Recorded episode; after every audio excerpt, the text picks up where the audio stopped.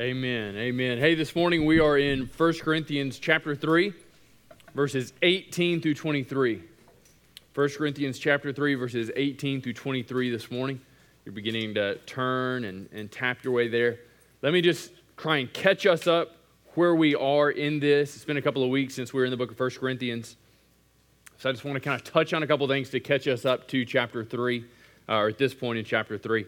So as you, as you open up chapter 3, recognize Paul is speaking to them. He says, Brothers, I could not address you as spiritual people, but as people of the flesh, as infants in Christ. And so the issue isn't that they just came to know Jesus, the issue is they haven't continued on in spiritual maturity. They reached this level where they said, I'm pretty comfortable here. I really like this. I'm okay with this. I don't have to grow any closer to Jesus. I don't have to know anything else about God. I'm just going to kind of let it ride. It's just kind of kind of how I'm going to be. I'm just going to go to church. I'm just going to kind of let these things naturally develop on their own. So Paul writes to them and says, "Okay, well you have to actually put forward some effort to grow in Christ. You have to be leaning in, you have to be engaged, and you have to recognize you have not yet arrived." And so that's what he was communicating to them. But then he writes and he begins to, to tell them that, that there is a wisdom that they need to understand, they need to buy into. It's not a wisdom in this age, it's not a wisdom of the rulers of this age, but it's a secret, secret and a hidden wisdom. And what is this? that it's in the providence of God that He sent His Son Jesus Christ to die for them that they may have life. And everybody around them looks at that and says, That's the stupidest thing I've ever heard of. Paul says that's okay because that's the wisdom of God, and it's not going to accord, it's not going to find a home in the hearts of those you encounter, but it does find a home in the heart of a Christian. So he's going around and he's moving these things and, and, is applying them to them. And then what we recognize is what he began with in chapter one, where somebody looks and says, Man, I follow Paul, or I follow Apollos, or I follow Peter. Paul looks and says, You don't need to do that. Understand that, that we're only engaged in the acts that God has given us. He says, I planted, Apollos watered, and so I did these things, but God is the one who's giving the growth. God is the one who's adding to the increase. Then he begins to talk about the church and kind of how it's all built. And, he, and effectively, the, minute, the message we walked away with from that was man, let's be the kind of materials that can be built into something worthy, something enduring, and something valuable. And that requires something of us. And then in 16 and 17 of chapter 3, he turned and speaking to the whole church, he said, Church, do you not recognize that you're the temple of God? Don't do things that destroy God's temple. And so, me as an individual, I can do things that tear down the church. You as an individual can do things that tear down the church. And us collectively, we can buy into some half brain uh, idea and we can destroy the unity of the church. We can create a church that is not really, in any sense, the body of Christ, even though it's a group of people gathering Sunday after Sunday. So, he says, don't do this. Well, what we see in 18 through 23, in some sense, is a summation of the entirety of, of from chapter 1, verse 1, all the way through this section. But in another vein, he is teaching us, in some sense, what unity is and where unity is found. And so, if I find myself believing and following some ideology, if I find myself believing and following some teacher, and these things are leading me away from Jesus, then that's not creating unity in the church. And so I can have some belief set, I can have some action, some process in my life that is doing damage to the unity of the church. So unity in the church is only ever truly found in the person of Jesus Christ. Unity in the church is only ever truly found in the person of Jesus Christ, not a program, not a person, but Jesus Christ. So Paul begins in verse 18. Let's read all the way through 23, then we'll walk through them together. He says, Let no one deceive himself. If anyone among you thinks that he is wise in this age, let him become a fool, that he may become wise. For the wisdom of this world is folly with God. For it is written, He catches the wise in their craftiness. And again, the Lord knows the thoughts of the wise, that they are futile. So let no one boast in men for all things are yours, whether Paul or Apollos or Cephas or the world or life or death or the present or the future, all are yours. And you are Christ, and Christ is God's. So Paul begins this, this deal and, and he communicates something to us that is so desperately in need. Paul writes, and he has this, this echoing command do not deceive yourself. No, this is giving to us an idea that the primary issue there in Corinth isn't outside teachers come in and say, look, you need to buy into this. This is a better way of understanding. This is a, this is a more fantastic way of understanding. You need to adopt this outside teaching. The problems that are creeping up within Corinth are homegrown issues men and women believing things about themselves that are not true. They have this heightened sense of who they are, this, this grandiose sense of self importance, and it's doing damage to the church. And we can see the same thing happen in any church at any time in any country. That when we as individuals begin to think more highly than ourselves to the detriment of serving those around us, we are self deceived and it's destroying the unity of the fellowship. And so Paul writes quite simply, he says, Look, don't deceive yourself. In the idea and the verbal tense that he gives us here, we recognize it's an ongoing effort. I constantly have to be asking myself, Am I deceived? Am I duped? But I'm the king of deceiving myself. And so, what does it take not to deceive ourselves? It takes being known by people in community. Not just the type of gnome where you walk in the back door, we call you by name. Hey, Anna. Hey, Valerie. Hey, Jesse. Hey, Dr. Sandin. This type of knowledge is, is, strictly at the surface. It requires nothing from us, it requires no vulnerability for us. It requires this Hey, what's your name? This is my name. If that's the type of knowledge that people in this room have of you, they don't know you. They know something about you, but they don't know you. And if you're not known by the people that you go to church with, then they have no ability to keep you from deceiving yourself. And you're all on your own. And it's you in front of the mirror asking these questions of, is what I believe true? Is the way I live right? And it's only you responding. It's only you knowing. To not be self deceived requires vulnerability. It requires you letting people in this room in sharing with them what you're afraid of, sharing with them your hopes, and then maybe having them say, Man, the things you're setting your hope on are not the things of God. Do you see how that requires terrific vulnerability on our part? It requires in no way in form, in no fashion that we become self sufficient. We are a dependent people. We are a needy people. This is the way God has designed us. He has created us for community, not individualism. He says, Let no one deceive themselves. Look what he goes. He's going to bring the idea of wisdom back in. He says, If anyone among you thinks he is wise in this age, and so we certainly have people in this room that if we were going to bring them up on the platform, we would think, man, he, she, they have nailed it according to wisdom. They are rich, they are successful, they are, well, they're not so handsome, but they are rich and they're successful. And so we, we know things, we see ways people engage in business, we see the way people engage in fitness, we see the way people engage in relationships, and we say they have to be wise. Why? Because we're evaluating their wisdom in terms of how we reckon success. And so effectively, he's making this argument.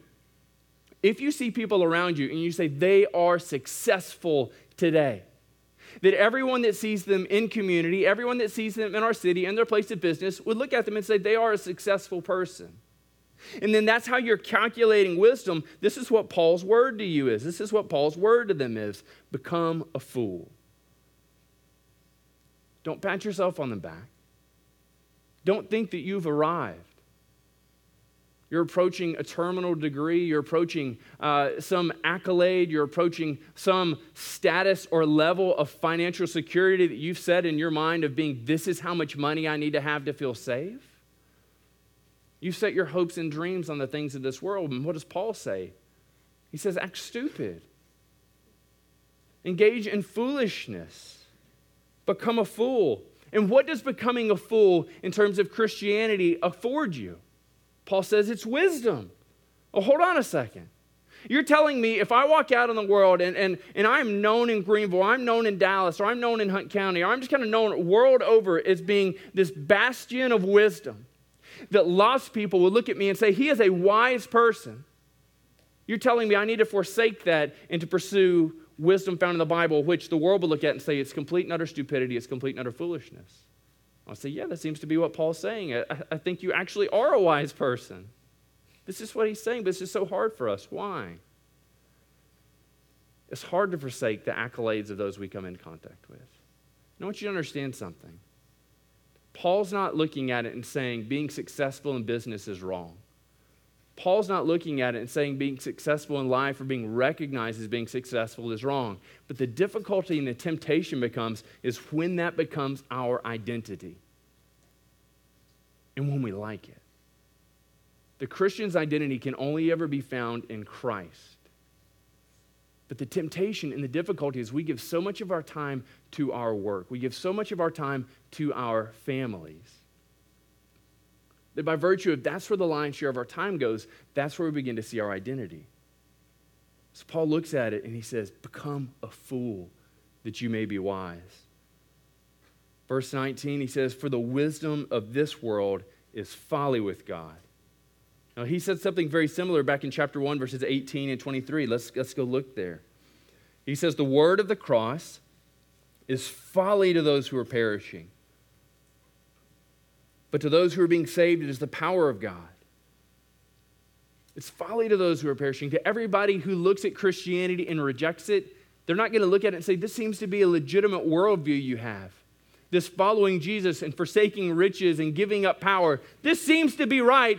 I just don't want any part of it right now. It says it's folly to them.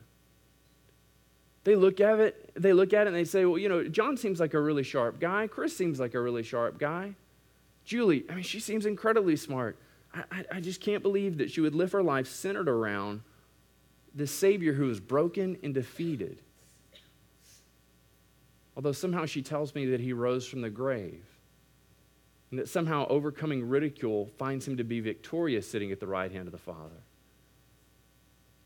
Paul says, All those who are perishing look at your worldview, look at what you believe, and they say it's complete and utter stupidity. Verse 23 he said, We preach Christ crucified. It's a stumbling block to Jews and it's folly to Gentiles. The corner of the market of Christianity is Christ crucified. The very foundation of what we believe is Christ crucified.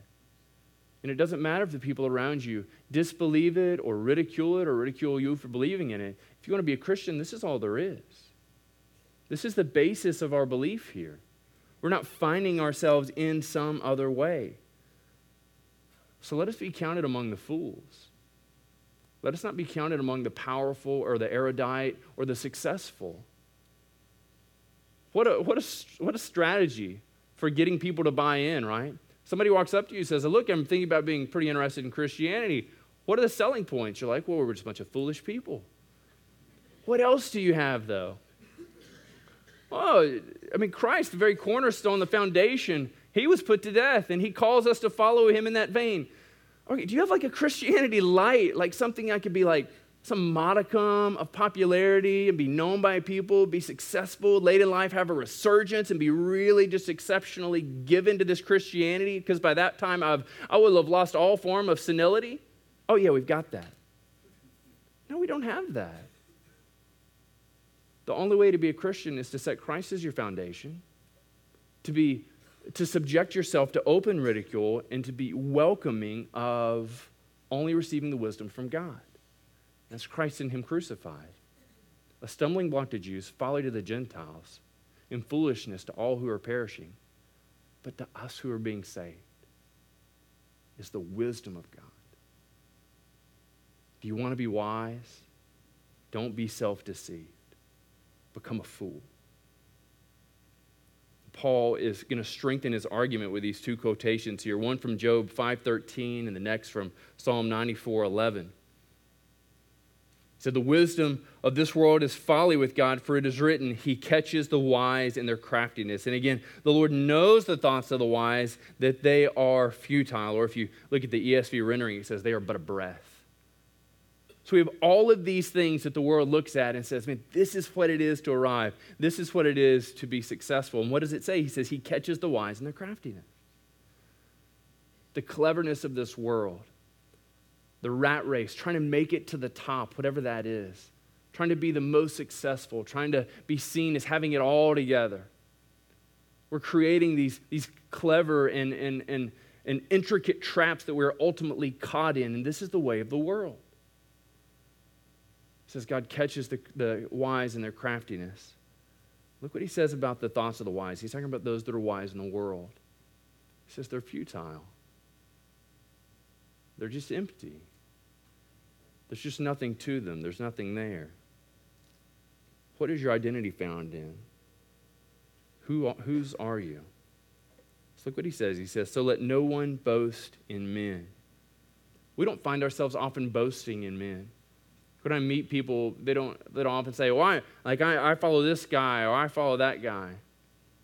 But the issue at heart here in Corinth, they weren't liked by anybody. Everybody in their community saw them, and the more they found out about their Christian worldview, the less they thought of them. And so, what do they find themselves doing? They find themselves latching on to the teacher that they resonated with the most. And so some of the people said, Look, I'm an originalist. I go all the way back to Jesus. Some of the people said, Oh, I, I, follow Paul. You know, he planted our church here in Corinth. And others said, Well, do you know Peter? He's the, he's the rock upon which the foundations of the church are going to be leveled. And somebody says, Oh, my goodness, but Apollos, like he's the most erudite, he's the most polished, he's the most exceptional speaker I've ever engaged in. I follow him. These other guys, oh, what Apollos has done with their teaching is just amazing. They should all write him a letter of congratulation and thanks. But we don't find ourselves doing this. We live in a time and in a world and in a place where Christianity is, is for the most part, culturally tolerated to a point to the degree that somebody actually finds that you believe these things you begin to talk about them, now they're getting uncomfortable, but it is tolerated within the public sphere. But we don't boast in men. We boast in our jobs. We boast in our families. We boast in politics. We boast in play. And we boast in fitness. We boast in our jobs. When I was in college, I had a professor on syllabus day Syllabus day is the day you come in, you check your brain, you're barely there. You're only there to hear if they say, Now, this isn't in the syllabus. And then you write frantically because you know you're going to be asked this later. I only had this backfire on me one time. It was in chemistry. Apparently, chem majors don't have syllabus day, they have the first day of class and an exam. It was terrible. this is why God invented the Q drop. And so, uh, and so I'm in there, and this teacher is on syllabus day, and she goes around from student to student, and she, says, uh, Who do you say you are? You're thinking some, and, and so you respond. And then she goes to the next one, and who do you say you are? And, and you respond. And so it was, I'm a, I'm a Texan, or I'm, a, I'm an American, or I'm a college student. And after every student gave a response, she offered her critique. And so she would turn to Brent and say, Brent, who do you say you are? And you're like, I'm, I'm a husband, I'm a father. And so she turns to that and she begins to say, Well, don't you, don't you feel that when you describe yourself in this way, that you're blocking yourself off from finding any kind of human, uh, unity, any kind of parity with the other students around you.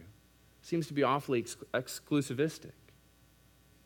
so she just moved through and she critiqued, but in some sense, we find ourselves engaging in the same practice when we find our identity in all these various things. We're not finding our unity in Christ because we're not finding our identity there. We find our identity in work. Think about the number of hours you spend at work. 50, 60 hours a week, right? 50, 60 hours a week. You're engaged in work. And, and you work so that you can get paid, so that you can feed your family, so that you can pay your bills. And so I'm not saying that we just all need to quit our jobs and, and find a church member who has a large tract of land that's self-sustainable. Anybody? Anybody? See, look, we don't have that. But I'm not saying that we should move there and we should forsake work, but we can't find our identity in it. But it's so incredibly difficult because work demands so much of us. It wants our hearts. And the harder we work, the higher we climb. And the higher we climb, the more we're paid. And the more we're paid, the more fun we can have. And the more fun we can have, the more enjoyable life is. Or the better we can care for our children. Or the better we can care for our spouses. The better our health care is. But work can't be our identity. But it so desperately wants to be. And we give it so much of our time that it, in some sense, is by de facto. And so we push back on that. And we, we roll into family, those of us who have families, and we say, I just want my family to be my primary engagement. I know I can't give the most time to my family, and so it gets second. And so we're engaged in our kids' sports and we travel for our kids' sports and, and we stay up late and we miss things for these because we want our kids to know that they're important. But what are we teaching them? We're teaching our kids not that they're important, and they are. We're teaching our kids that they are most important, and they're not. What's most important? It's Christ. And the world looks at it and says, No, that's foolishness. Your kids are most important. They're your most precious commodity. No, they're not. It's my faith in Jesus Christ that is. And hopefully, it's their faith in Jesus Christ that is. If you teach your kids that they're the most important thing uh, to you in your life, they're not going to want to follow Jesus. Why? Because you've made them into a God and an idol. And why would they ever want to give that up? The call to follow Christ is the call to sacrifice, it's the call to die to self. Don't be self deceived. You can't worship your family and worship God at the same time. So it's work, it's family, it's politics. We're such a politically driven church, and I just don't get that. I guess I spent too much time out of this country that every political season rolls around. I'm like, we're voting again? Like, we just did that. Like, I need to hire a consultant that will call me and say, look, it's time to vote again. This is what you're going to look at. This is what this looks like. Because I just like, I, like my mind wasn't programmed at this very, I guess, formative age. Like, I'm out of the country from three to 14, and sometime in there, my brain just went, then I came back to the US and we're just voting all the time. And the difficulty, sorry, the difficulty of, of this in politics is that we set our hopes and dreams on who we put in office. And then we're chronically disappointed that they're not doing the things that we thought they would do. And, and look, this has been the cycle since the beginning. Politicians are going to promise things and not deliver. Just live with that. They're compromising, and I'm so glad I'm not a politician because I'm not a very compromising person. My wife laughs hardest. Why did you laugh? I'm not willing to compromise on that. But man, we set our hopes and dreams, and, and so we're willing to bend over backwards to say this is okay, and this belief and, and, and these actions are okay because they're politically expedient and, and they're ultimately getting the things I want. So, as somebody who votes, I look at pro life issues and I say, absolutely, I'm pro life I want to vote for pro life candidates. And so, as somebody who just stumps against that, like I have a hard time with this. I, I, really wrestle in that, but I don't see the ultimate salvation of humanity coming through a political process. We cannot give our hearts to politicians. We can't compromise our Christianity when we recognize politicians abusing Christianity because it's expedient. As Christians, we are a massive block of voters, right? We're a massive block of voters. We seem to be sometimes not very wise. We want to believe the things that are said that we agree with, and we want to turn a blind eye to the things we disagree with. Don't find your identity in politics. Don't find your identity in power. to be a Christ follower is to forsake power, to give it up, and to follow Jesus, to find our identity in Him. Let's just look at two and let's combine them together play and fitness.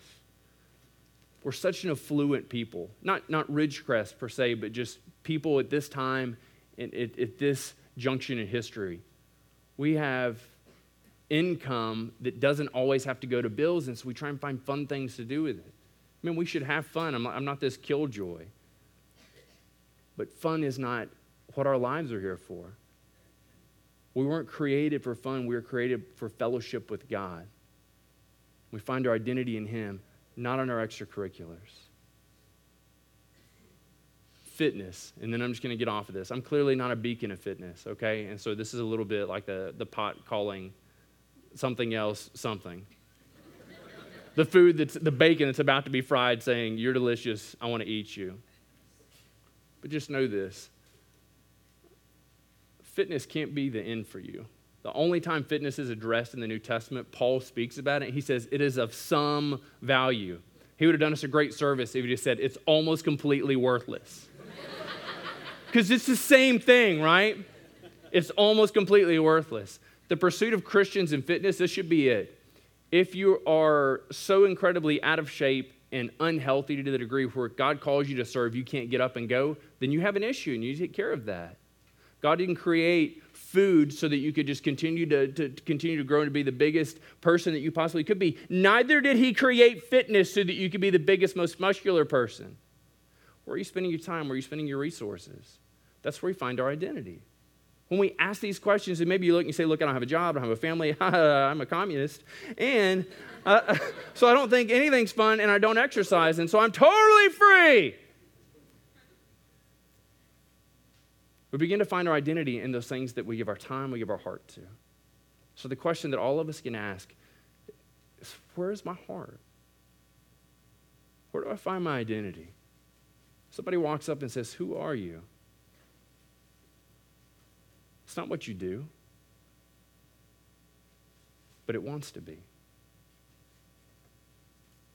God catches the wise, catches the, the wise in their craftiness. He knows the thoughts of the wise, they're futile. Let's not be those who are caught in the craftiness of this world or the wisdom of this world. Let's not boast in men. Let's not boast in our, boast in our work, families, politics, player fitness. Because look what he says. He says, For all things are yours. Boasting in men is this idea of seeking to find our security or our status in something. But he turns, he says, All things are yours. All things are yours. Christian, all things today are yours. All things are yours. So he turns to the root issue that over and over and over again divides them Paul, Apollos, and Cephas. And he, he had asked this question back in chapter 1 verse 13. He says, Is Christ divided? Was Paul crucified for you?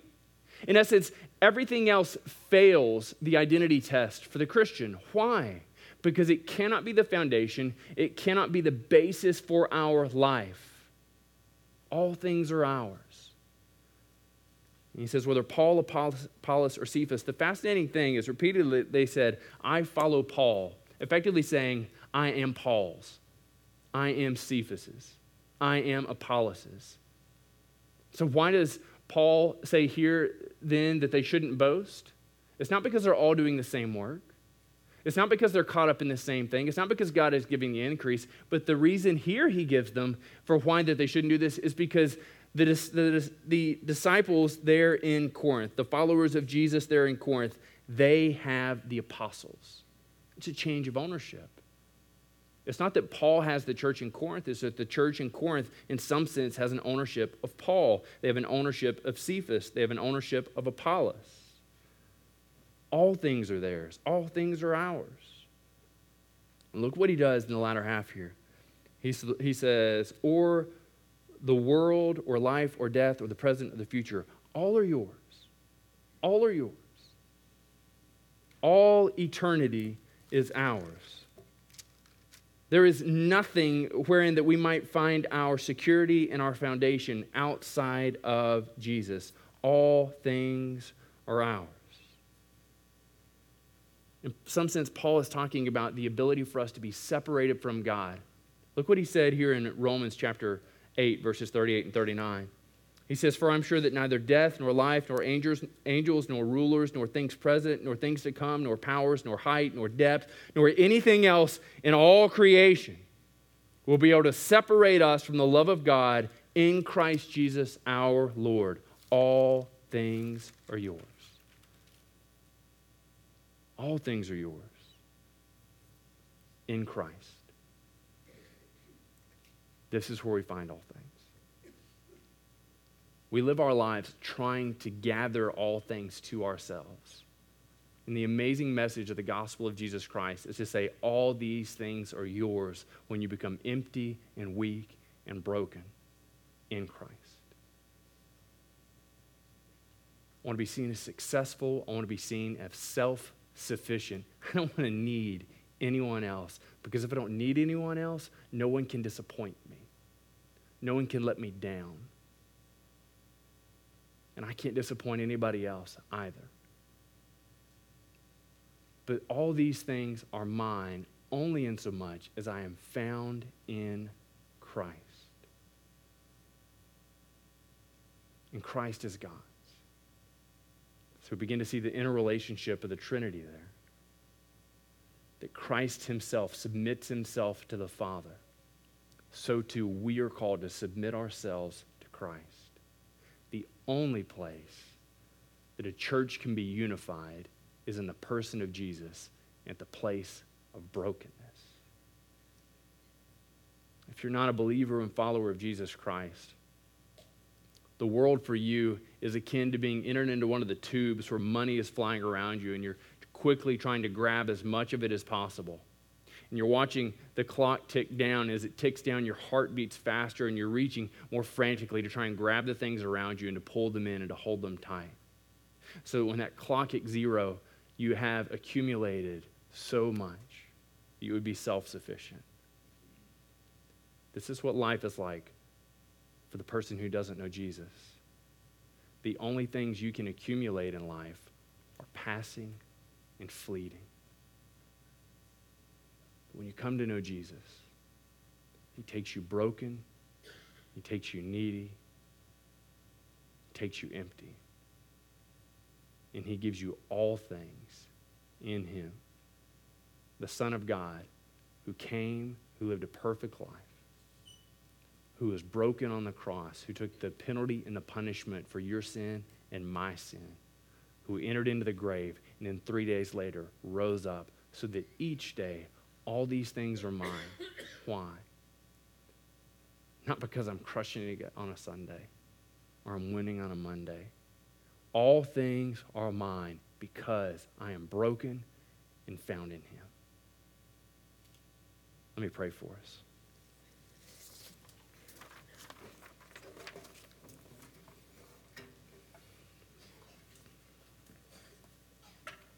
Father God, we want we want so much. But God, your word communicates to us that for the believer, our hearts are only ever to be found in Jesus Christ. Yeah, we have a world that says that's ridiculous, that that's wasteful, that that's fruitless. And so we find ourselves struggling with that. And so, God, this morning I pray that you would work in our hearts to help us be content to rest in you, to see the overabundance of your care and provision for us in Jesus. You're so good to us, so caring and so merciful. So, God, in your mercy, would you cause us to see that? God, in your mercy and your grace, would you work in the heart of the unbeliever this morning? Helping them to forsake the treadmill of this life, the rat race, that they would find themselves broken at the cross, that they would receive the love of Jesus, the forgiveness of their sins, and in Him they might find it all. We submit this to you in the name of Jesus. Amen.